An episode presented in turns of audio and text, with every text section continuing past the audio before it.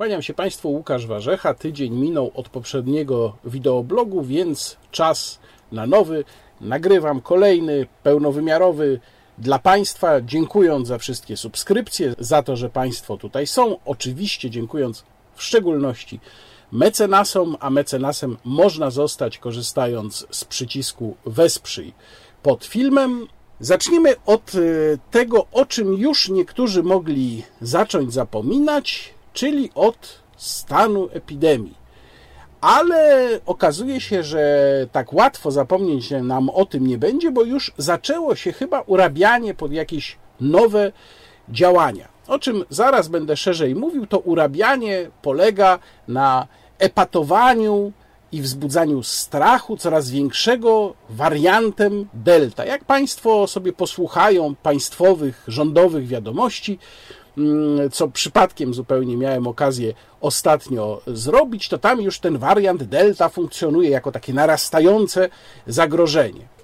I czemu to ma służyć? No pewnie ma służyć przyspieszeniu akcji szczepień. O tym za chwilę. Natomiast y, przypominam o stanie epidemii, ponieważ formalnie ten stan wprowadzony w bodajże na początku kwietnia czy pod sam koniec marca ubiegłego roku trwa nadal. Wprowadzony rozporządzeniem ministra zdrowia i trwa nadal, mimo że liczba stwierdzanych mm, codziennie zakażeń jest no, mikroskopijna w stosunku do tego, co mieliśmy czy to w tej pierwszej fali, czy w drugiej fali. I dlaczego on trwa? No on trwa dlatego, że dopóki trwa, to rząd może na podstawie ustawy z dwa tysiące ósmego roku o zapobieganiu i zwalczaniu zakażeń i chorób zakaźnych u ludzi podejmować decyzje, które z tej ustawy wynikają, a które są możliwe tylko właśnie w przypadku wprowadzenia stanu epidemii. I o wprowadzenie stanu epidemii, a właściwie o zniesienie stanu epidemii zapytał pana ministra Niedzielskiego ostatnio dziennik Fakt. I co odpowiedział na pytanie, kiedy zostanie zniesiony stan epidemii, kiedy zostanie odwołany? Co odpowiedział pan minister Niedzielski? Odpowiedział tak. Trzeba zdawać sobie sprawę, że nie mamy sytuacji zero-jedynkowej. Nie możemy powiedzieć, że skoro teraz zakażeń jest stosunkowo niewiele, to koniec walki z pandemią. No, nawet gdybyśmy mieli się zgodzić z panem ministrem, to przepraszam bardzo, ale nie jest to odpowiedź na pytanie. Pytanie brzmi. Dlaczego jest utrzymywany stan epidemii w sytuacji, kiedy znieść go można rozporządzeniem, wprowadzić ponownie można również rozporządzeniem, a jeszcze o poziom niżej jest do dyspozycji stan zagrożenia epidemicznego, który można by utrzymać. Więc po co? No i odpowiedź jest taka, jak już częściowo powiedziałem, na podstawie tego stanu epidemii można podejmować decyzje, które bez stanu epidemii nie byłyby możliwe. I to są decyzje chociażby takie, jak najnowsze rozporządzenie, na podstawie którego obywateli, naszych obywateli wracających spoza strefy Schengen oraz Europejskiego Obszaru Gospodarczego obowiązuje tygodniowa kwarantanna, z wyjątkiem tych, którzy są w pełni zaszczepieni. To jest to rozporządzenie, rozporządzenie Rady Ministrów z dnia dwudziestego trzeciego czerwca, w którym właśnie taką um, frazę umieszczono w poprzednim um, rozporządzeniu z szóstego maja, czyli zmieniono je i dołożono tam um, słowa państwa nienależącego, chodzi o to skąd się wraca, z państwa nienależącego do strefy Schengen lub nie będącego państwem członkowskim Europejskiego Porozumienia o Wolnym Handlu, czyli EFTA, stroną umowy o Europejskim Obszarze Gospodarczym. I teraz uwaga, rozporządzenie wchodzi w życie z dniem następującym po dniu ogłoszenia, z wyjątkiem paragrafu pierwszego punkt drugi, ale paragraf yy, pierwszy punkt drugi akurat dotyczy czego innego, bo tam dotyczy tego, jak na widowni ludzie mają siedzieć. Czyli yy, opublikowano to rozporządzenie w Dzienniku Ustaw dwudziestego trzeciego, a dwudziestego czwartego, czyli w dniu, kiedy nagrywam ten wideoblog, ono weszło w życie. Czyli wszyscy Polacy, którzy wcześniej z różnych powodów wyjechali za granicę poza właśnie albo Europejski Obszar Gospodarczy, albo strefę Schengen, nagle znajdują się w sytuacji, w której po powrocie, jeżeli nie są w pełni zaszczepieni, muszą sobie doliczyć tydzień kwarantanny. To jest oczywiście dla wielu osób kompletna katastrofa. To jest katastrofa dla biur podróży, które posprzedawały już takie wycieczki, ale co to w końcu rządzących obchodzi? Ważne jest to, i tutaj można się odwołać wprost do słów na przykład Waldemara Kraski, wiceministra zdrowia, że to jest kolejny sposób zachęcania do szczepień, czyli kolejny, kolejna forma nacisku. Bo jakkolwiek oficjalnym uzasadnieniem tego jest kwestia tego złowrogiego wariantu delta, o którym i o którego działaniu tak naprawdę niewiele wiadomo, bo są jedynie szczątkowe informacje z Wielkiej Brytanii, to są jedyne większe próby, o których można mówić, że są jako tako wiarygodne i które nawiasem mówiąc wskazują na słabsze oddziaływanie szczepionek w przypadku właśnie tego wariantu, nie jakoś tam znacząco słabsze, ale jednak słabsze, no to tak naprawdę nie chodzi tu o to, bo przecież chyba nikt nie sądzi, że akurat to oddzielenie krajów Schengen i nie Schengen ma tutaj cokolwiek do rzeczy, to znaczy w jakikolwiek sensowny sposób może to zapobiec rozprzestrzenianiu się w Polsce tego złowrogiego wariantu, którym tam, jak niektóre media piszą, można się zarazić, jak się o kogoś na ulicy tylko obetrze, minie się z kimś na ulicy, już to podobno wystarczy. Spotkałem się też z takim, z taką informacją, że ten wirus w tym wariancie delta ma się przenosić na pyłkach traw. No, czekam jeszcze na informację o tym, że to kosmici złowrogimi promieniami X będą zarażać wariantem delta yy, obywateli Polski. Ale to można sobie pożartować. Natomiast to wszystko prowadzi, ta, ta sytuacja również z wprowadzoną zupełnie niespodziewanie, no, w sposób brutalny po prostu wymogiem kwarantanny, że to wszystko prowadzi do y, coraz częściej płynących z obozu władzy informacji dotyczących tego, że naczelnik dostał, za przeproszeniem, kota kompletnego na punkcie szczepień i domaga się, żeby zmusić ludzi do szczepienia. Jak się nie uda skłonić, to zmusić. Tam krąży z tego posiedzenia PiS, takie krążą słowa, które podobno Jarosław Kaczyński miał wypowiedzieć, że państwo jest aparatem przemocy, ma tej przemocy użyć, jeżeli będzie trzeba. I myślę, że można ten, jeżeli to jest prawda, wiele wskazuje na to, że tak, jeżeli to jest prawda, to można te słowa naczelnika tłumaczyć chyba na dwa sposoby, albo dwoma kwestiami. Po pierwsze, może tutaj chodzić o to, że naczelnik rzeczywiście obawia się, że epidemia może, jeżeli wróci, może być bardzo politycznie znów obciążająca dla jego obozu, i po tym kolejnym ciosie ten obóz może się już nie podnieść. Więc byłaby to swego rodzaju racjonalna kalkulacja. Ale teraz nieracjonalne jest oczekiwanie, że zaszczepienie wszystkich może całkowicie zapobiec temu, co się może wydarzyć w związku z nową mutacją wirusa. A przede wszystkim nieracjonalne jest niewkalkulowanie druzgocącego efektu politycznego w przypadku podjęcia takiej decyzji o przymusie przyjmowania wiadomej substancji. Bo jestem przekonany, że z punktu widzenia nawet dosyć wiernego elektoratu PiS byłaby to decyzja nie do zaakceptowania. A więc ona by miała ogromne konsekwencje polityczne. Ale w sumie można powiedzieć, że byłaby to decyzja uczciwa z mojego punktu widzenia. Tu zachęcam Państwa do lektury tekstu, link jak zwykle w opisie filmu, lektury tekstu, który napisałem na blogu Warsaw Enterprise Institute w ramach dyskusji, już w niej zabierałem wcześniej głos, dotyczącej interwencji behawioralnych. Krótko przypomnę, pierwszy był tekst Sebastiana Stodolaka, wiceprezesa W E I, w dzienniku Gazecie Prawnej, krytykujący interwencje behawioralne właśnie na przykładzie tak zwanego paszportu szczepionkowego. Potem była odpowiedź Łukasza Baszczaka z klubu jagiellońskiego. Potem ja napisałem polemikę z Łukaszem Baszczakiem, a niedawno swoje, swoją cegiełkę dołożył tutaj Marcin Kędzierski, znany Państwu między innymi z cyklu, z mojego cyklu Polska na serio. na kanale Świat Rolnika.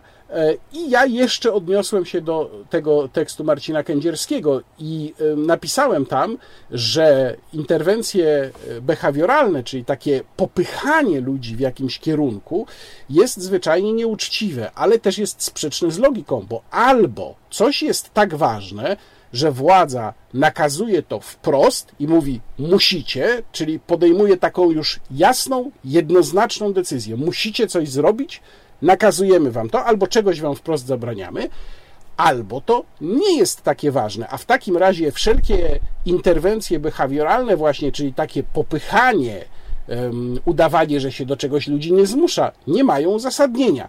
To jest tak naprawdę kwestia zero jeden. Więc gdyby rząd PiS postanowił wziąć na siebie tę odpowiedzialność i powiedzieć tak, wprowadzamy nakaz, to ma być obowiązkowe, to przynajmniej zagrałby uczciwie i poniósłby wszystkie tego konsekwencje polityczne. I bardzo dobrze, żeby je poniósł, ale to by była gra w otwarte karty. Na razie takiej gry w otwarte karty się nie prowadzi, ale jak Państwo doskonale wiedzą, coraz więcej pojawia się um, sytuacji, w których są te preferencje dla tych, co mogą się poszczycić posiadaniem kodu Q R. No i tutaj różne wątpliwości się pojawiają. Jedna z nich między innymi dotyczy kwestii um, ujawniania informacji poufnych. Ja nie lubię anglicyzmu informacje czy dane wrażliwe, bo to nie dane są wrażliwe. Wrażliwy to może być człowiek. To są dane poufne i to dane poufne w formalnym rozumieniu ustawy i dyrektywy RODO. O tym zresztą mówił w swojej wypowiedzi, w swojej rozmowie, która miała być debatą, no ale debatą ostatecznie nie była. Profesor Marcin Wiącek mówił o tym w, w, tej, w tej rozmowie dla Konfederacji, o której ja z kolei Państwu mówiłem w poprzednim wideoblogu, więc zapraszam, mogą Państwo wrócić tam i, i przekonać się, co właśnie pan profesor Wiącek o tym mówił. Nie ma tu znaczenia, czy ktoś te dane chce ujawnić, na przykład przy kasie na basenie, czy nie chce. Ponieważ są to dane poufne w rozumieniu dyrektywy, to ich przekazanie musi się wiązać z tym, że dana instytucja będzie objęta całym reżimem RODO. Musi się też łączyć z podpisaniem odpowiedniego oświadczenia RODO, no, które Państwo wszyscy dobrze znają, bo podpisujemy je w różnych miejscach. W każdym razie na pewno nie można tych danych pokazywać od tak jakiemuś tam kasjerowi, bo po prostu jest to łamanie prawa. Ale to wydaje się rządu nie interesować, a tym bardziej instytucji, które takie zasady sobie wprowadziły. Ja Państwa wszystkich namawiam, żebyście Państwo swoich poufnych danych strzegli. To znaczy, jeżeli ktoś będzie chciał je od Państwa wyciągnąć, powiedzieć, proszę bardzo, za pokazanie tego kodu Q R mogą Państwo mieć jakieś preferencje, no może tak, proszę bardzo, tylko najpierw proszę mi powiedzieć, czy Państwo te dane gromadzą w odpowiednim reżimie RODO. Jeżeli tak, no to nie ma problemu. Natomiast jeżeli nie, to łamią Państwo prawo. I tutaj warto odnotować, że Konfederacja zaprezentowała projekt ustawy przeciwko segregacji sanitarnej. Zaprezentowała go w Sejmie. Konfederacja chce, to, chce ten projekt przedstawić jako projekt poselski. W związku z tym potrzebuje piętnastu podpisów. Posłów Konfederacji jest jedenastu. Wydaje mi się, że nie powinno być problemów z zebraniem brakujących czterech podpisów, bo sprawa jest poważna i słuszna. Aczkolwiek w świetle tego, co powiedział w trakcie prezentacji tego projektu ustawy poseł Braun, można się zastanawiać. Chciałbym tu Państwu pokazać skrót z konferencji prasowej posłów Konfederacji. My, naród polski, wszyscy obywatele Rzeczpospolitej, równi w prawach i powinnościach wobec dobra wspólnego Polski. To słowa Konstytucji, Szanowni Państwo, słowa Konstytucji, które będziemy przypominali teraz cały czas. Konfederacja składa ustawę, ustawę zapowiadaną przez nas Stop segregacji sanitarnej. Ustawę, która zablokuje wszelkie zakusy rządzących do tego, żeby jakkolwiek tworzyć kategorię obywatela posłusznego i obywatela nieposłusznego. Obywatela, który ma prawo w pewne miejsca wejść i obywatela, który będzie miał zakaz do tych miejsc wchodzić, obywatela, który będzie mógł korzystać z tego, z czego dotychczas korzystaliśmy wszyscy jeszcze w normalnym świecie ponad rok temu i i obywatela, który będzie ze wszystkich stron blokowany, ponieważ nie poszedł tam, gdzie wszyscy powinni zgodnie z propagandą rządu pójść, czyli na obowiązkowe już w tym momencie powoli niestety przez te ograniczenia szczepienia. Oddaję głos Witoldowi Stochowi. Proszę bardzo. Szanowni Państwo, Konfederacja chce wprowadzić pod obrady Sejmu projekt ustawy Stop segregacji sanitarnej, aby urzeczywistnić zasady, które są w naszej konstytucji, które są także w Europejskiej Konwencji o ochronie praw człowieka i obywatela, a także w Karcie Praw Podstawowych Unii Europejskiej.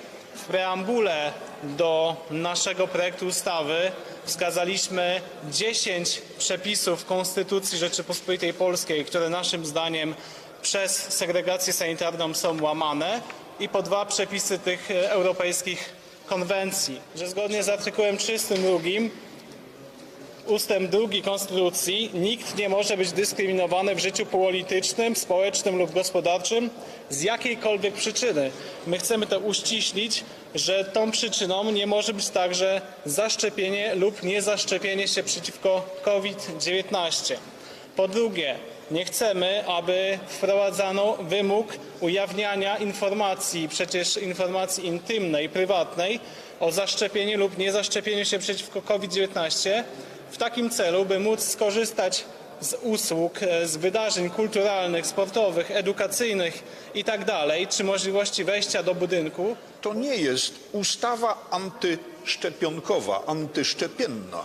To jest projekt, to jest ustawa, która wykłada kilka oczywistych oczywistości. W preambule przywołane są artykuły Konstytucji.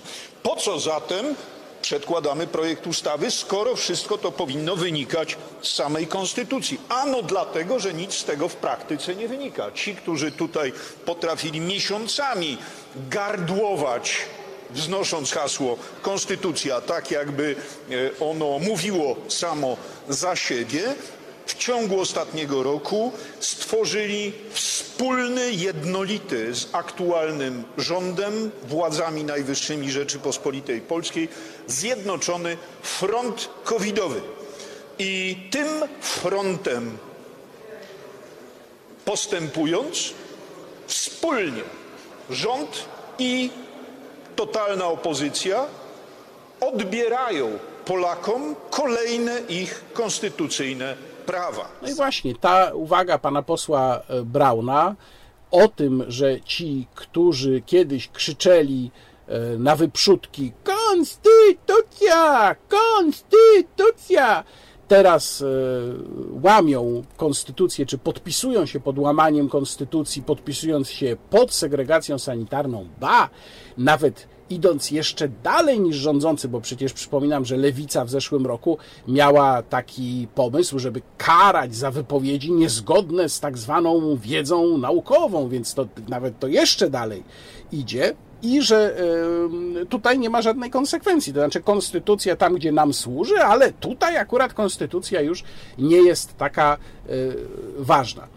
Posłowie Konfederacji odwołują się tam do trzydziestego drugiego artykułu polskiej konstytucji, który mówi wprost o zakazie dyskryminacji i o tym, że wszyscy są równi wobec prawa. Odwołują się też do Europejskiej Karty Praw Człowieka. Tam między innymi jest też kwestia właśnie ujawniania informacji o przyjęciu substancji lub jej nieprzyjęciu.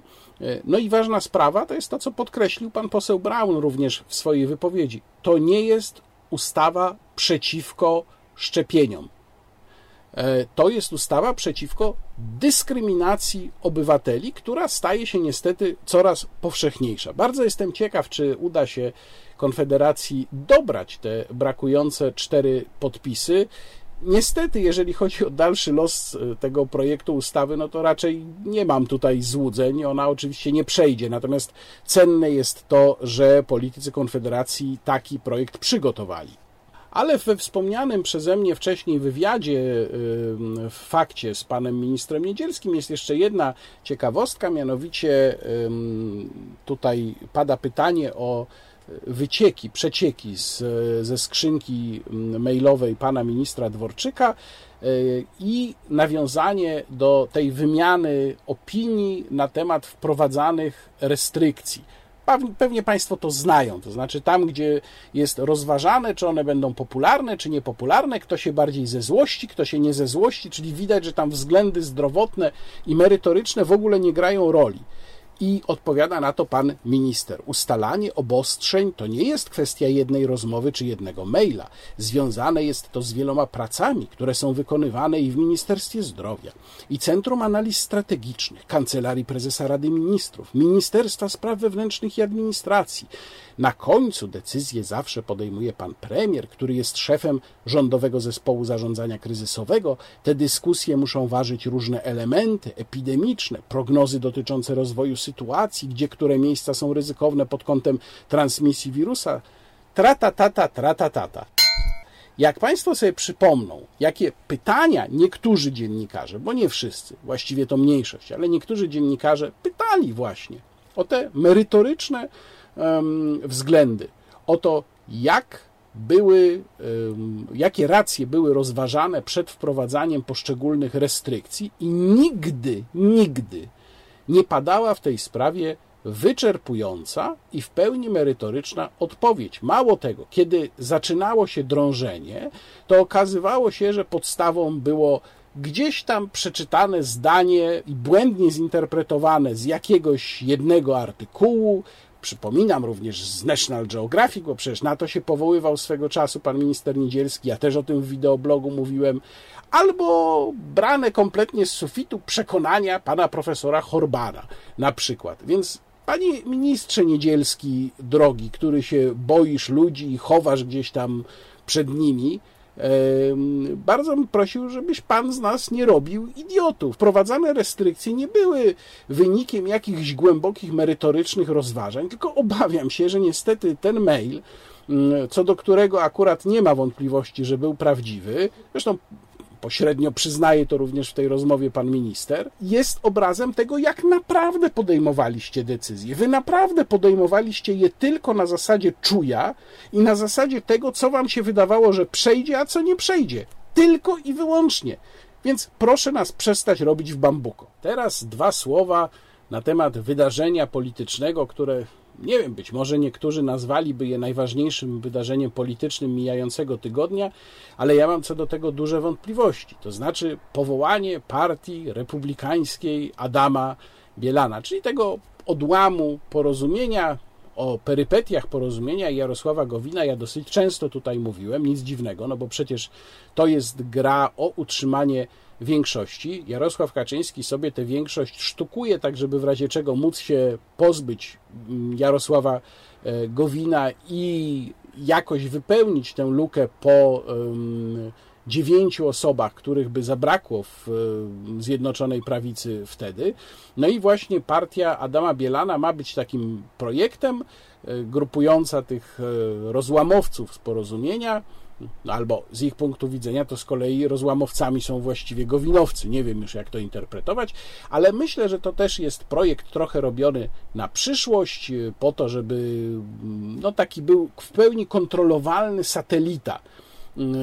Coś takiego jak w P R L-u było P Z P R, prawda? Główna przewodnia siła narodu, no i jeszcze był Z S L, Zjednoczone Stronnictwo Ludowe i Stronnictwo Demokratyczne, takie, taka druga siła koncesjonowana, no to partia Bielana to właśnie takie S D ma być. Nawiasem mówiąc, nie wiem, czy Państwo wiedzą, że S D cały czas istnieje, tak, tak. Z S L już nie, to P R L-owskie, ale S D jak najbardziej istnieje. Więc powstała ta partia Bielana, był taki kongres, na którym oni ogłosili różne swoje propozycje i te propozycje, proszę Państwa, nie mają najmniejszego znaczenia. Więc ja ani tego nie oglądałem, ani nie będę ich Państwu w ogóle referował, ponieważ tak naprawdę jedyny sens powstania tego czegoś, tego tworu, jest absolutnie czysto partyjniacki. Nawet nie partyjny, partyjniacki. Polityczny, rzecz jasna, no bo wszystko jest polityką, ale partyjniacki, więc nie ma zupełnie żadnego, najmniejszego zgoła znaczenia, co tam se mówił Adam Bielan, czy ktokolwiek inny na tym kongresie założycielskim. Ważne jest jedno, że był Jarosław Kaczyński. I to pokazuje, że ta inicjatywa ma błogosławieństwo naczelnika. Przez naczelnika została pobłogosławiona, dostała tam imprimatur i jest wspaniale. No ale można sobie zadać pytanie, po co powstaje, tak naiwnie patrząc z zewnątrz, po co powstaje ta partia republikańska i właściwie dlaczego to nie może być po prostu PiS? Dlaczego ci wszyscy ludzie nie weszli do PiSu?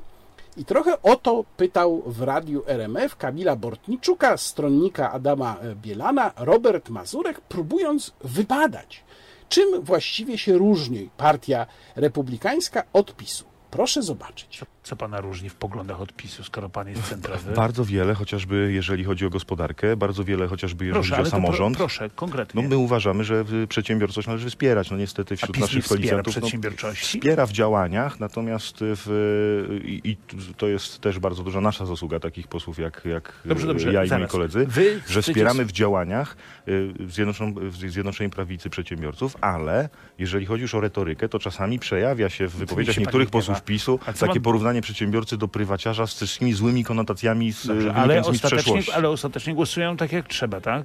Ostatecznie realizują program, który polskiej gospodarce no i przedsiębiorcom pana? służy. No to co pana... Bo, bo co gdyby nas nie było w tym klubie, obawiam się, że, aha, że aha. te głosowania przebiegały inaczej, albo ten program by inaczej Prosta wyglądał. sprawa. Będziecie za podniesieniem stawki y, ubezpieczenia zdrowotnego? Tak.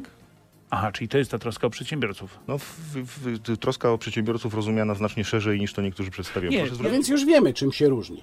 Co prawda też będą głosować za podniesieniem składki zdrowotnej dla przedsiębiorców, ale nie będą się cieszyć. To ich odróżnia od Prawa i Sprawiedliwości. A skoro mowa o Kamilu Bortniczuku, no to przepraszam bardzo, nie mogę sobie darować, ponieważ to jest taka, powiedziałbym, oryginalna postać polskiej polityki i ja przeglądając Twittera niedawno trafiłem przy okazji przegranego przez Polaków meczu. Ja wiem, ja w ogóle mnie to nie interesuje, nie, kompletnie um, euro mnie nie obchodzi, ale no wiem, że przegraliśmy y, ze Szwecją.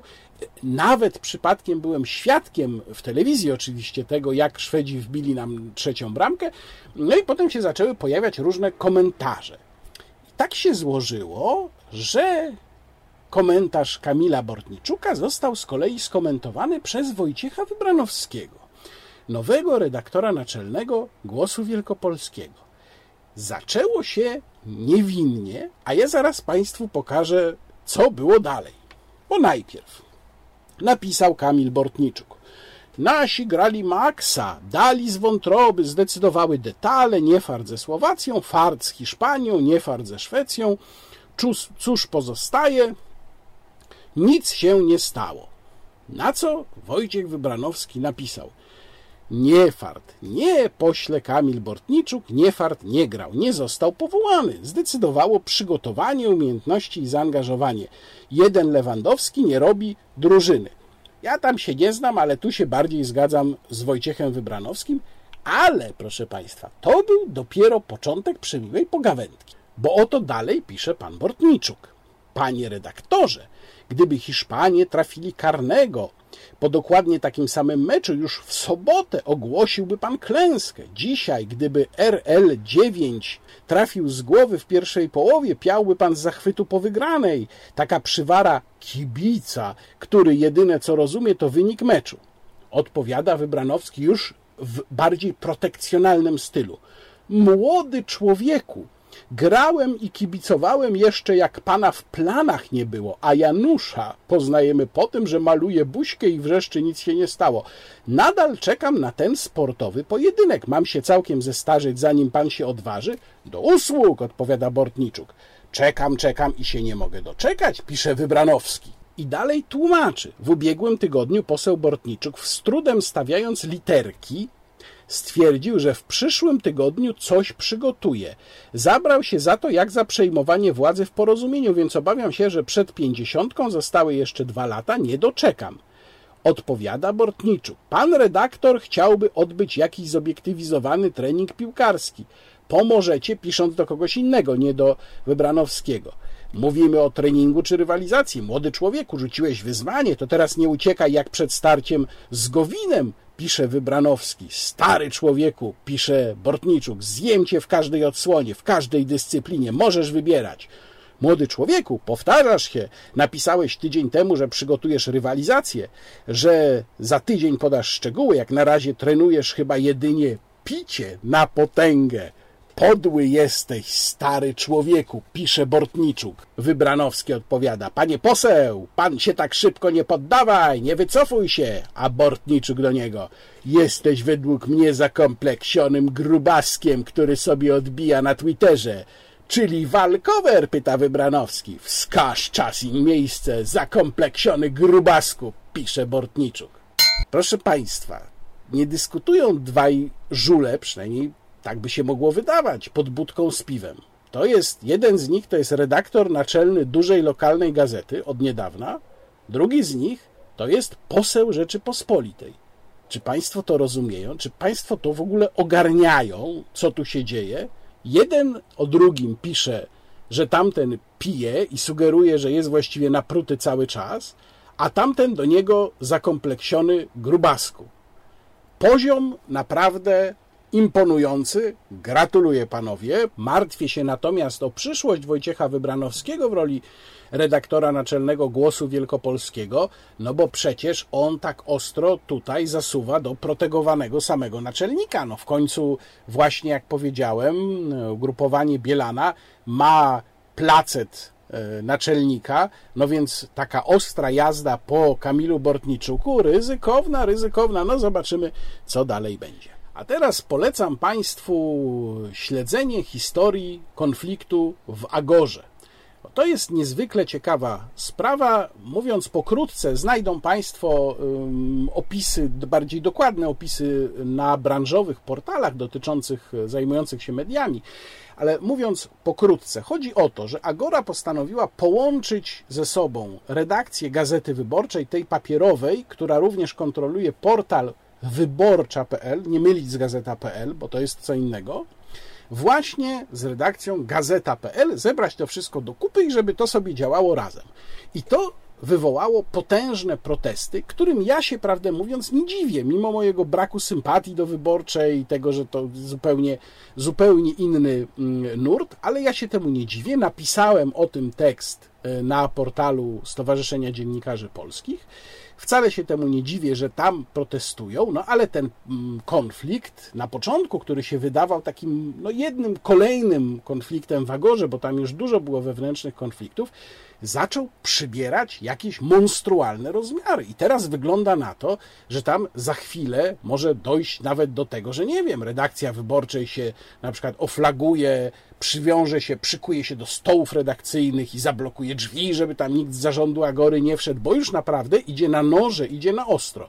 Doszło do tego, że Gazeta Wyborcza opublikowała taki zestaw listów od różnych szacownych osób, które mm, Gazetę Wyborczą popierają, tam ze strajku kobiet, z obywateli er pe, ale mnie najbardziej ujął tutaj list Jacka Żakowskiego, którego obszerne fragmenty chciałbym państwu przeczytać, bo wiem, że państwo lubią, kiedy ja czytam obszerne fragmenty różnych pism, a zwłaszcza takich pism jak ten list Jacka Żakowskiego. Szanowne i szanowni, pewnie już wiecie, że to jest katastrofa. Straty spowodowane konfliktem między redakcją Gazety Wyborczej a zarządem Agory są gigantyczne nie tylko dla Gazety i Agory, ale przede wszystkim dla Polski. Musicie działać szybko i zdecydowanie. Coś pękło w emocjach oraz wizerunku i już się nie sklei. Nie ma lepszego rozwiązania niż szybki i przyjazny rozwój. Należy do osób, które mogą długo gadać o słabościach, błędach, grzechach, winach Gazety Wyborczej, jej szefów i właścicieli, ale nawet kiedy byłem na was wściekły i odchodziłem z redakcji, zdawałem sobie sprawę, że Wyborcza to jądro polskiej demokracji, któremu nie wolno zaszkodzić. Gazeta Wyborcza nie jest tym, czym była dwadzieścia lat temu, ale nie ma żadnej instytucji, która mogłaby przejąć jej rolę. Z bliska może tego nie widać, ale Wyborcza to w polskich warunkach więcej niż New York Times w u es a. Tam mają też Post, et cetera. Ten, kto zniszczy Wyborczą, przetrąci kruchy kręgosłup demokratycznej Polski.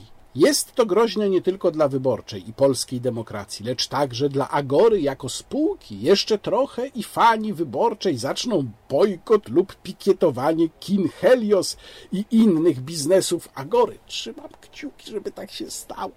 To przygotuje grunt dla ataku obecnej władzy na spółkę pod byle jakim pretekstem. Nie liczcie na to, że złamiecie redakcję i będzie okej. Wyborcza żyje dzięki wizerunkowi niezłomnej. Złamana przez kogokolwiek straci nie tylko sporą część ikonicznych autorów i redaktorów, ale też wielu czytelników, prenumeratorów i reklamodawców. Zamiast wzmocnić Agorę, pociągnie ją pod wodę. Szanowne i szanowni, jesteście w takiej sytuacji jak polska demokracja. Na progu narciarskiej skoczni, z którego można spaść i zginąć, lub też odbić się i polecieć ku kolejnym sukcesom. Trzymam kciuki za ten drugi wariant. To w końcu nasza specjalność od lat osiemdziesiątych. Z wyrazami szacunku, Jacek Żakowski. Mam nadzieję, że teraz już Państwo rozumieją, jak poważna jest sytuacja, skoro trzeba uderzyć w takie mega podniosłe, grafomańskie tony. Ale żeby Państwu uzmysłowić, jak e, e, trudne zadanie stałoby przed redakcją Gazety Wyborczej, żeby się połączyć z redakcją Gazeta kropka pe el, to chciałbym wskazać na to, że w redakcji Gazeta kropka pe el została powołana taka specjalna koordynatorka do spraw inkluzywności i równości, pani Wiktoria Beczek. Czyli rodzaj takiego cenzora, nadzorcy od poprawności politycznej, od czterech literek i tam dalszych literek el gie be te QWERTY. Ja nie jestem w stanie tego rozszyfrować ani nadążyć za tym. W każdym razie polecam Państwu mój tekst o tym też na portalu es de pe. Link oczywiście również w opisie filmu. I tu pozwolę sobie zacytować wyjaśnienia pani Beczek, czemu jej funkcja ma służyć. Otóż pani Beczek stwierdza tak. W publikacjach wciąż stosowane są bowiem określenia archaiczne, obraźliwe wobec osób z grup doświadczających wykluczenia. W artykułach przekazujemy nie tylko informacje, ale też narracje, w tym język, a to, jak opowiadamy o osobach i zjawiskach, wpływa na ich postrzeganie. W Gazeta kropka pe el chcemy pokazywać, że można pisać inaczej, tak by nie sprawiać bólu tym, o których piszemy i aby wzmacniać głosy dotąd niedostrzegane, wypychane poza dyskurs. Inkluzywny język to widzialność. Kiedy mówimy i piszemy o osobach z niepełnosprawnościami, osobach el gie be te plus, osobach niebiałych, uchodźcach, kobietach i osobach mogących zajść w ciążę, proszę zwrócić uwagę, kobieta to nie to samo, co osoba mogąca zajść w ciążę. Pokazujemy, że ich doświadczenia są ważne, ich, ale i nasze, bo sami też należymy przecież do wielu z tych grup, podkreśla Beczek. Mam tutaj dwie uwagi, a właściwie dwa punkty zaczepienia w tym niewątpliwie niezwykle nowoczesnym, postępowym i tolerancjonistycznym wywodzie. Otóż po pierwsze, bardzo mi się podoba to, co pani Beczek tutaj mówi o tym, że jak mówimy czy piszemy o osobach niebiałych, tylko zastanawiam się nad taką rzeczą, czy określenie osoba niebiała przypadkiem nie jest również dyskryminujące, no bo ono odnosi się do jednego konkretnego koloru skóry. Przecież osoba biała jest jednocześnie osobą nieżółtą i nieczarną. Czyli jak mówimy osoba niebiała, to może nie powinniśmy mówić niebiała, też zresztą nie wiadomo wtedy, czy mamy na myśli osobę tę czarniejszą, czy na przykład bardziej żółtą, nieważne. Ale jeżeli mówimy osoba niebiała, no to przyjmujemy ten jeden konkretny punkt widzenia, prawda? To chyba nie powinno tak być. Czyli czy nie powinniśmy mówić osoba nie, nie czarna, nie żółta na przykład, żeby podkreślić po, poprzez podwójne przeczenie, że chodzi nam o osobę, która nie jest biała, ale nie odnosząc się bezpośrednio do białego koloru skóry, tylko właśnie do tego, że ona nie jest ani czarna, ani żółta. Nie wiem, czy Państwo nadążają za mną. Dobrze by było w każdym razie, gdyby ten problem pani Beczek rozwiązała jak mówić o tych kolorach skóry i mogłaby na przykład stworzyć jakąś taką rozpiskę, która by ten problem porządkowała i ja bym też wtedy wiedział, jak mówić. No i druga sprawa to wykorzenienie tego tradycyjnego, zacofanego języka, przede wszystkim tam, gdzie mówimy o zaimkach, no bo jednak ja zauważyłem, że portal gazeta kropka pe el wciąż używa zaimków typu on, ona, no to tak nie powinno chyba jednak być. I tutaj bym sugerował, żeby pani Beczek sięgnęła po taki gotowy zestaw, który został przygotowany przez kolektyw od zaimków. Ten kolektyw od zaimków, nawiasem mówiąc, widziałem, jego członkowie też byli na niedawnej Paradzie Równości, bo tam się pochwalili zdjęciami i ten kolektyw od zaimków, zaimki kropka pe el, oni tam mają takie gotowe systemy. Na przykład są osobatywy. Zamiast mówić redaktorzy, to mówimy osoby redaktorskie. Zamiast mówić dziennikarze, to mówimy osoby dziennikarskie. Więc ja do osoby nadzorującej Beczek miałbym taki apel, żeby czym prędzej zaczęła instruować osoby redaktorskie w portalu gazeta kropka pe el, żeby przestawiły się właśnie albo na te osobatywy, albo na te inne zaimki, o których też kiedyś zresztą już Państwu w jednym z wideoblogów mówiłem, czyli te jego, weno, wenu, jenot i tak dalej.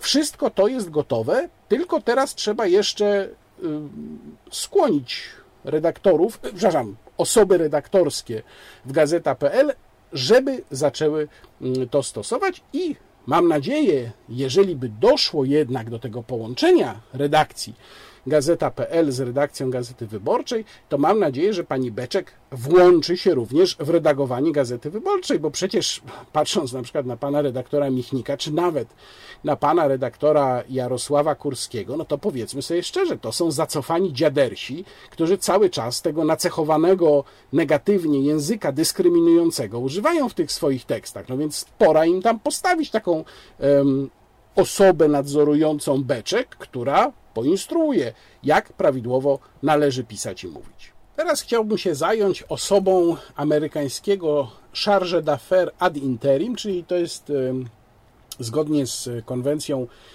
wiedeńską o stosunkach dyplomatycznych z tysiąc dziewięćset sześćdziesiątego pierwszego roku. Charge d'affaires ad interim to jest taka osoba, która tymczasowo pełni rolę szefa misji. Przypomnę, że od wielu już miesięcy amerykańska ambasada w Polsce nie ma ambasadora, czyli nie ma takiego stałego szefa misji z prawdziwego zdarzenia. Jest sobie taki pan Bix Aliu, który się bardzo wczuł w rolę i też podobnie jak pani Georgette Mosbacher poucza Polaków o różnych sprawach, między innymi o sprawach tolerancji i inkluzywności. No i właśnie pan Bix Aliu Charge d'Affaires napisał na Twitterze coś takiego.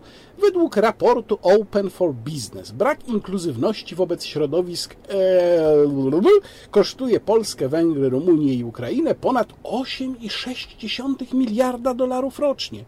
Ochrona praw człowieka ale bl, bl, oznacza także większy dobrobyt dla wszystkich. I tutaj link do raportu. Ja postanowiłem się przyjrzeć temu raportowi. To jest bardzo ciekawa sprawa, ponieważ jak się ten ponad pięćdziesięciostronicowy raport otworzy, to on z pozoru, na pierwszy rzut oka, zanim się go zacznie analizować, wygląda niesamowicie poważnie.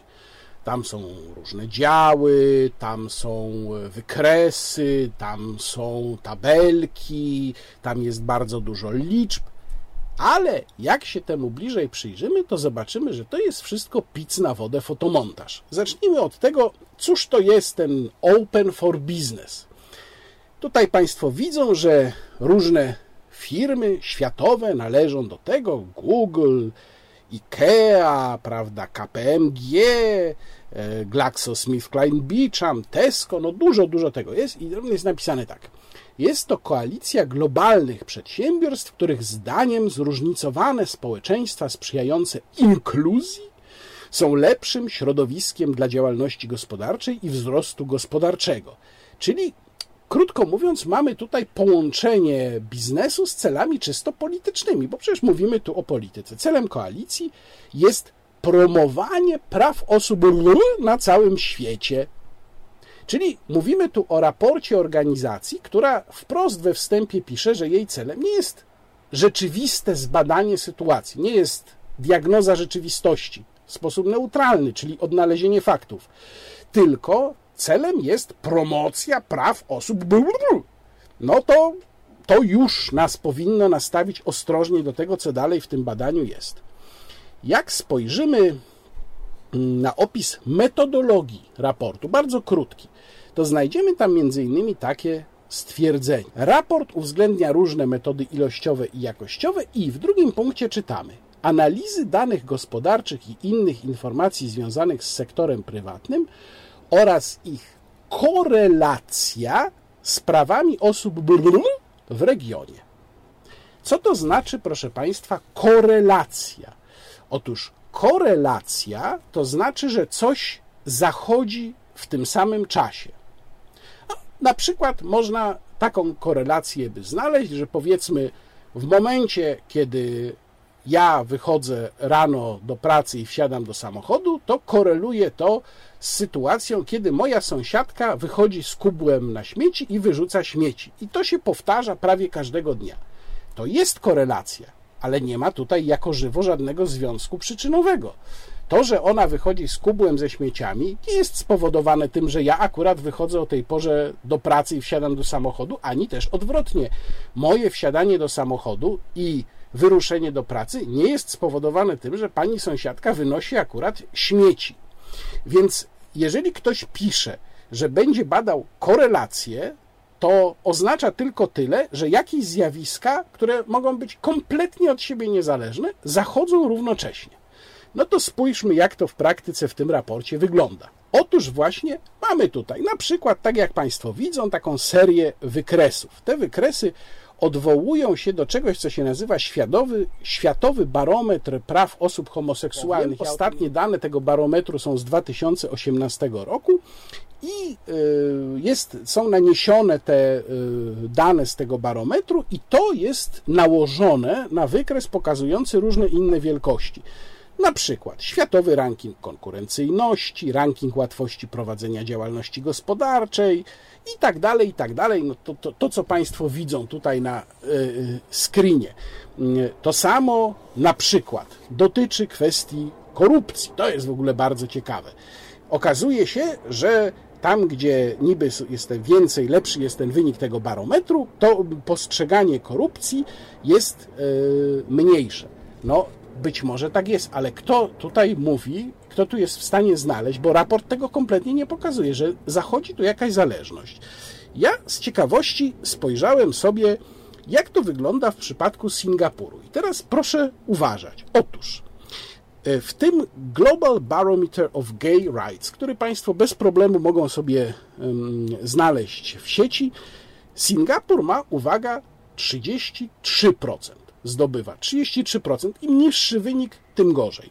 Polska sześćdziesiąt siedem procent, czyli Polska ma ponad dwa razy tyle punktów, można powiedzieć, ile zdobył Singapur w tym rankingu praw homoseksualistów. I teraz uwaga, w rankingu Doing Business wziąłem tylko jeden, pewnie jakbyśmy wzięli inne, to by wyszło podobnie. Singapur ma osiemdziesiąt sześć punktów, a Polska siedemdziesiąt sześć punktów. Czyli Singapur, który jest mocno restrykcyjny, jeżeli chodzi o prawa gejów, ma świetne warunki do prowadzenia biznesu. Polska, która jest dwa razy mniej restrykcyjna według tego i tak bardzo arbitralnego rankingu w stosunku do praw homoseksualistów, jest, jeśli chodzi o doing business, jest niżej od Singapuru. No więc proszę nie wciskać, mówię tu i do Bixa Aliu, i do autorów tego raportu, proszę nam nie wciskać kitu, że tu zachodzi jakakolwiek zależność. Ponieważ pokazanie, że coś z czymś koreluje, nie oznacza, że coś jest od czegoś zależne. Można by znaleźć mnóstwo innych czynników tłumaczących, dlaczego takie, a nie inne rozwiązania przyjęto w państwach, gdzie średnio jest w miarę swobodna atmosfera działalności gospodarczej, takie, a nie inne rozwiązania dotyczące właśnie spraw środowisk homoseksualnych, ale dalibóg, proszę nam nie wmawiać, że tutaj cokolwiek od czegokolwiek zależy. Idźmy dalej. Większość szacunków zawartych w tym raporcie opiera się na całkowicie arbitralnych założeniach dotyczących czy to wielkości populacji osób, bl, bl, bl, czy jakichkolwiek zależności finansowych. Mamy na przykład takie zestawienie dotyczące drenażu mózgów. No i ono jest też całkowicie arbitralne, ponieważ nie ma tam kompletnie mowy ani żadnej oceny na faktycznych, konkretnych liczbach, mówiącej o tym, że konkretna liczba osób zdolnych wyjeżdża za granicę, bo czuje się prześladowana i my na tym tyle i tyle tracimy. Nie, tam niczego takiego państwo nie znajdą. Wszystko jest oparte na arbitralnie przyjętych założeniach i szacunkach, które są jakąś tam daleką średnią gdzieś z jakichś globalnych wartości. Więc oczywiście nie ma tu mowy kompletnie o diagnozie sytuacji w Polsce, na Węgrzech, Rumunii i na Ukrainie, ponieważ tych czterech krajów ten raport dotyczy. Kiedy przyjrzymy się źródłom, do których się odwołują, odwołują autorzy tego raportu, to zobaczymy, jak tendencyjnie one są dobierane. Na przykład jeżeli mamy tutaj rozdział o sytuacji w Polsce i jest napisane wpływ na społeczność, działania te obniżają morale i wywołują negatywne konsekwencje psychologiczne wśród osób, które i tak borykają się z silną stygmatyzacją w Polsce. Według raportu za lata dwa tysiące piętnaście szesnaście sytuacja społeczna osób w Polsce, osoby są narażone na wysoki poziom stresu, depresję i jawne zachowania homofobiczne. Zastanawiają się państwo, kto ten raport napisał? Trzeba spojrzeć w przypis. Kampania przeciw homofobii. Czyli autorzy raportu powołują się na raport skrajnie nieobiektywnej organizacji, która żyje z tego, że tworzy atmosferę zagrożenia wokół wiadomej grupy osób, bo to po prostu daje im pieniądze i to powoduje, że mają z czego żyć i mają po co działać. Kiedy mamy tutaj opis sytuacji, zaraz dalej, opis sytuacji, pamiętają państwo, jak to Ikea zwolniła jednego z pracowników za to, że zacytował tak naprawdę Pismo Święte w sprawie homoseksualizmu, no to znów mamy odwołanie tylko do jednego źródła, a opis sytuacji brzmi tak. W dwa tysiące dwudziestym roku polska prokuratura postawiła zarzut dyskryminacji na tle religijnym kierownikowi działu kadr w Ikea, po tym jak ten zwolnił pracownika, który wygłaszał homofobiczne i atakujące społeczność hasła. Znów mamy spojrzenie tylko z jednego punktu widzenia. Przecież tak naprawdę pytanie o to, czy człowiek może pewne kwestie skomentować w obliczu nacisku ze strony firmy, która każe mu pod przymusem akceptować pewne zachowania, które są sprzeczne z jego światopoglądem, to jest poważne pytanie. Ja tu nie mówię, jaka jest właściwa odpowiedź, bo sytuacja jest skomplikowana, zgadzam się. Ale opisywanie tego tylko w ten sposób no, pokazuje, jak głęboko tendencyjny jest ten raport. Mamy kwestię yy, depresji. I tu dowiadujemy się, że depresja osób kosztuje Polskę tam siedem dziesięciotysięcznych procent P K B na przykład. A dolna prognozowana wartość, czyli pomiędzy to dwie dziesięciotysięczne P K B. No rzeczywiście ogromne liczby. Tylko że jak sobie przeczytamy opis, o co tutaj chodzi, to zobaczymy, że stwierdzono wyższy odsetek depresji u mężczyzn, którzy utrzymywali stosunki seksualne z innymi przedstawicielami swojej płci. Z poniższej tabeli wynika, że koszty depresji osób związanej z niepełnosprawnością i utraconymi zarobkami mogą być znaczne. No nie wiem, czy takie znaczne, jak to jest dziesięć, co najwyżej siedem dziesięciotysięcznych procent P K B, ale przede wszystkim jakoś autorzy raportu nie dopuszczają myśli o tym, jakie mogą być przyczyny tej depresji, bo rzeczywiście osoby utrzymujące kontakty seksualne z innymi mężczyznami mogą być w depresji, ale to może właśnie ich tryb życia jest przyczyną tej depresji, a nie to, że ich inni prześladują. Może by warto było się nad tym zastanowić. Nie chcę państwu tutaj opowiadać szczegółowo o wszystkich słabych stronach tego raportu, bo właściwie on jest jedną wielką słabą stroną. No mamy tutaj na przykład takie rzeczy jak postawa Solidarności w Polsce i tu wypowiedź niejakiego Bartosza Regi, współzałożyciela Montreal, wrocławskiego przedsiębiorstwa zajmującego się tworzeniem aplikacji webowych i on mówi: Kto jeszcze będzie chciał mieszkać w tym kraju? Utracimy przez takie podejście wielu ludzi. No przepraszam, ale dlaczego opowieści jakiegoś pana Regi, który ma swoje poglądy polityczne w tej sprawie, mają o czymkolwiek decydować, mają być w jakikolwiek sposób miarodajne? A jeżeli się państwo zastanawiają, jak byli rekrutowani i ilu było takich rozmówców, bo jeszcze w tym raporcie znajdą państwo podsumowanie wywiadów z ludźmi zajmującymi się polityką kadrową w firmach, no to mogę państwu powiedzieć, otóż tak, rekrutacja do tych wywiadów w Polsce to było przygotowany przez polskich partnerów w terenie, pytanie kto był tym partnerem, bo podejrzewam, że jedynie słuszne organizacje, internetowy panel, który umożliwił przeprowadzenie badania bez rekrutacji telefonicznej. Link udostępniono w panelu i uprawnieni respondenci wzięli udział w badaniu. No to ilu było tych respondentów? Uwaga, łącznie w Polsce pięćdziesiąt dziewięć osób. To jest reprezentatywna próba zdaniem autorów tego raportu, a we wszystkich czterech krajach takich osób było, uwaga, sto dziewięćdziesiąt, czyli sto dziewięćdziesiąt osób wypowiedziało się i to sto dziewięćdziesiąt osób rekrutowanych w podobny sposób, czyli z pewnego zamkniętego klucza. Wypowiedziało się, co myśli i to ma tworzyć reprezentatywną opinię. Proszę państwa, ten raport to jest oczywiście pewien przykład. To jest przykład tego, jak można stworzyć dużą manipulację, bardzo poważnie wyglądającą, która potem będzie służyła takim osobom jak Bix Aliu do tego, żeby się powoływać, pokazywać, proszę bardzo, przecież tu poważny raport. A tymczasem co z tym poważnym raportem można zrobić? Tutaj um, mam jeszcze inne przygotowane rzeczy. Mówię, nie będę państwu dokładnie tego referował, bo tego jest po prostu za dużo. Tu właściwie do każdej strony można by się przyczepić. Link do całości tego raportu wklejam państwu w opisie filmu, żebyście państwo mogli go sobie przejrzeć. A tymczasem pokazuje, co z tym raportem można zrobić. O. I tyle. Przechodzimy wreszcie do czegoś mniej kontrowersyjnego, bo zaczynam kącik kulturalny, a w kąciku kulturalnym też dzisiaj dużo, bo miałem okazję niedawno być w Radomiu. Pozdrawiam Radom i pozdrawiam Radomian. I tam widziałem dwa bardzo interesujące muzea. Pierwsze to muzeum we Wsoli, muzeum Witolda Gombrowicza. Łatwo je minąć, chociaż są drogowskazy przy drodze z Warszawy na Radom, które wskazują, gdzie należy zjechać i naprawdę warto, dlatego że jest to jedyne w Polsce gombrowiczowskie miejsce. Gombrowicz urodził się, jak wiedzą ci, którzy są jego wielbicielami, znawcami jego życiorysu, w Małoszycach, ale w tych Małoszycach to właściwie nic nie ma.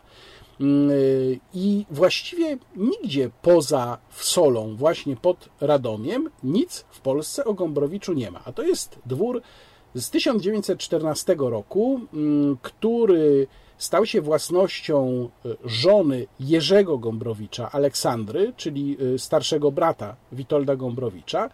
I tam Witold Gombrowicz przez no, chyba ponad dekadę, do tysiąc dziewięćset trzydziestego dziewiątego roku bywał regularnie. Jak państwo wejdą do tego dworu, to po prawej stronie jest taka kawiarenka gombrowiczowska i to jest pokój, gdzie najprawdopodobniej Witold Gombrowicz mieszkał, kiedy przyjeżdżał do Wsoli, do tego dworu i gdzie też prawdopodobnie, bo tutaj notatki konkretne się nie zachowały, napisał dużą część ferdydurki. Ferdydurki, tak odmieniał tytuł swojej powieści sam Gombrowicz.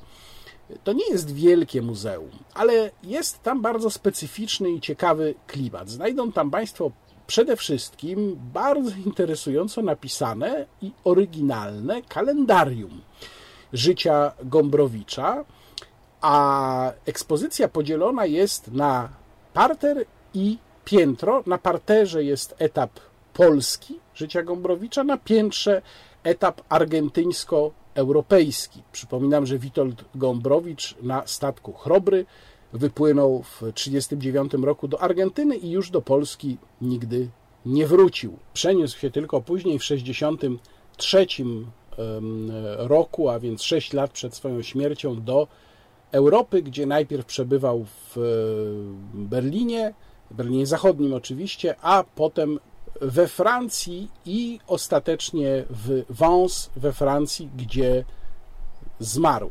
Tam zresztą w Vence też jest taka, to się nazywa przestrzeń muzealna, która zresztą jest częścią właśnie Muzeum Literatury, tak samo jak ten dworek we Wsoli. Znajdą tam Państwo, oprócz tego kalendarium, dużo naprawdę ciekawych, oryginalnych fotografii rodziny Gombrowiczów. Warto zobaczyć, w jakiej pozycji tam Gombrowicz zawsze gdzieś z boku na tych fotografiach jest. Znajdą tam Państwo dokumenty różnego rodzaju należące do Gombrowicza, opisujące jego sytuację. Mówię również o dokumentach urzędowych.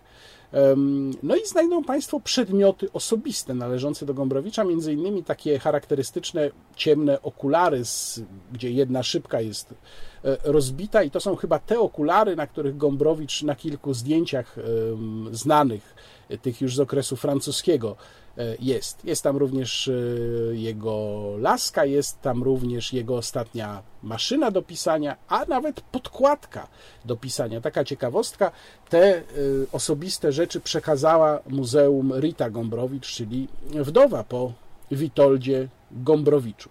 A zatem polecam wizytę we Wsoli, w tym dworku gombrowiczowskim, a także polecam Państwu Muzeum imienia Jacka Malczewskiego w Radomiu. Wielu z Państwa zapewne sądzi, że jest to największa kolekcja właśnie w tym muzeum dzieł Jacka Malczewskiego w Polsce. Ja też tak sądziłem, ale dowiedziałem się od bardzo miłej pani konserwator, która tam ze mną rozmawiała w tym muzeum, że nie, że to jest czwarta dopiero kolekcja w Polsce, ale różni się tym od innych, czyli między innymi od kolekcji warszawskiej, krakowskiej czy poznańskiej, one są większe od tej radomskiej, że jest to jedyna monograficzna wystawa Jacka Malczewskiego, a również jest to jedyna najprawdopodobniej wystawa, gdzie regularnie pojawiają się płótna, czy to będące depozytami osób prywatnych, czy też należące do domów aukcyjnych. No oczywiście te należące do domów aukcyjnych czasem z tego muzeum znikają, bo domy aukcyjne je deponują tam tylko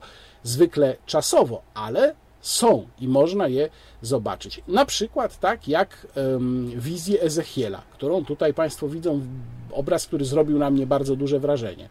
Ale y, jeszcze jest jedna ciekawa rzecz związana z tą ekspozycją. Otóż są tam obrazy Malczewskiego, których chyba się raczej nie zobaczy w innych miejscach. Bo to, że Malczewski malował portrety, to wiemy.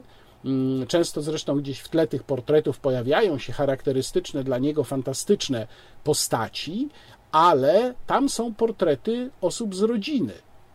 Są portrety jego dzieci, między innymi syna Rafała, który również był potem malarzem. Są portrety jego siostry, takie jak ten, który tutaj Państwo widzą.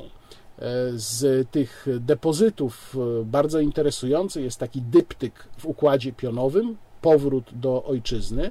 Tutaj mogą go Państwo zobaczyć. No i generalnie rzecz biorąc jest to świetne miejsce dla wielbicieli Malczewskiego. Nawet jeżeli są to tylko trzy sale, to są to trzy sale zapełnione Malczewskim, więc yy, zachęcam, ale to nie są jedyne rzeczy ciekawe, które można w tym muzeum zobaczyć. Jest tam też yy, ekspozycja malarstwa polskiego, na której jest i Wyspiański, i właśnie obrazy Rafała Malczewskiego.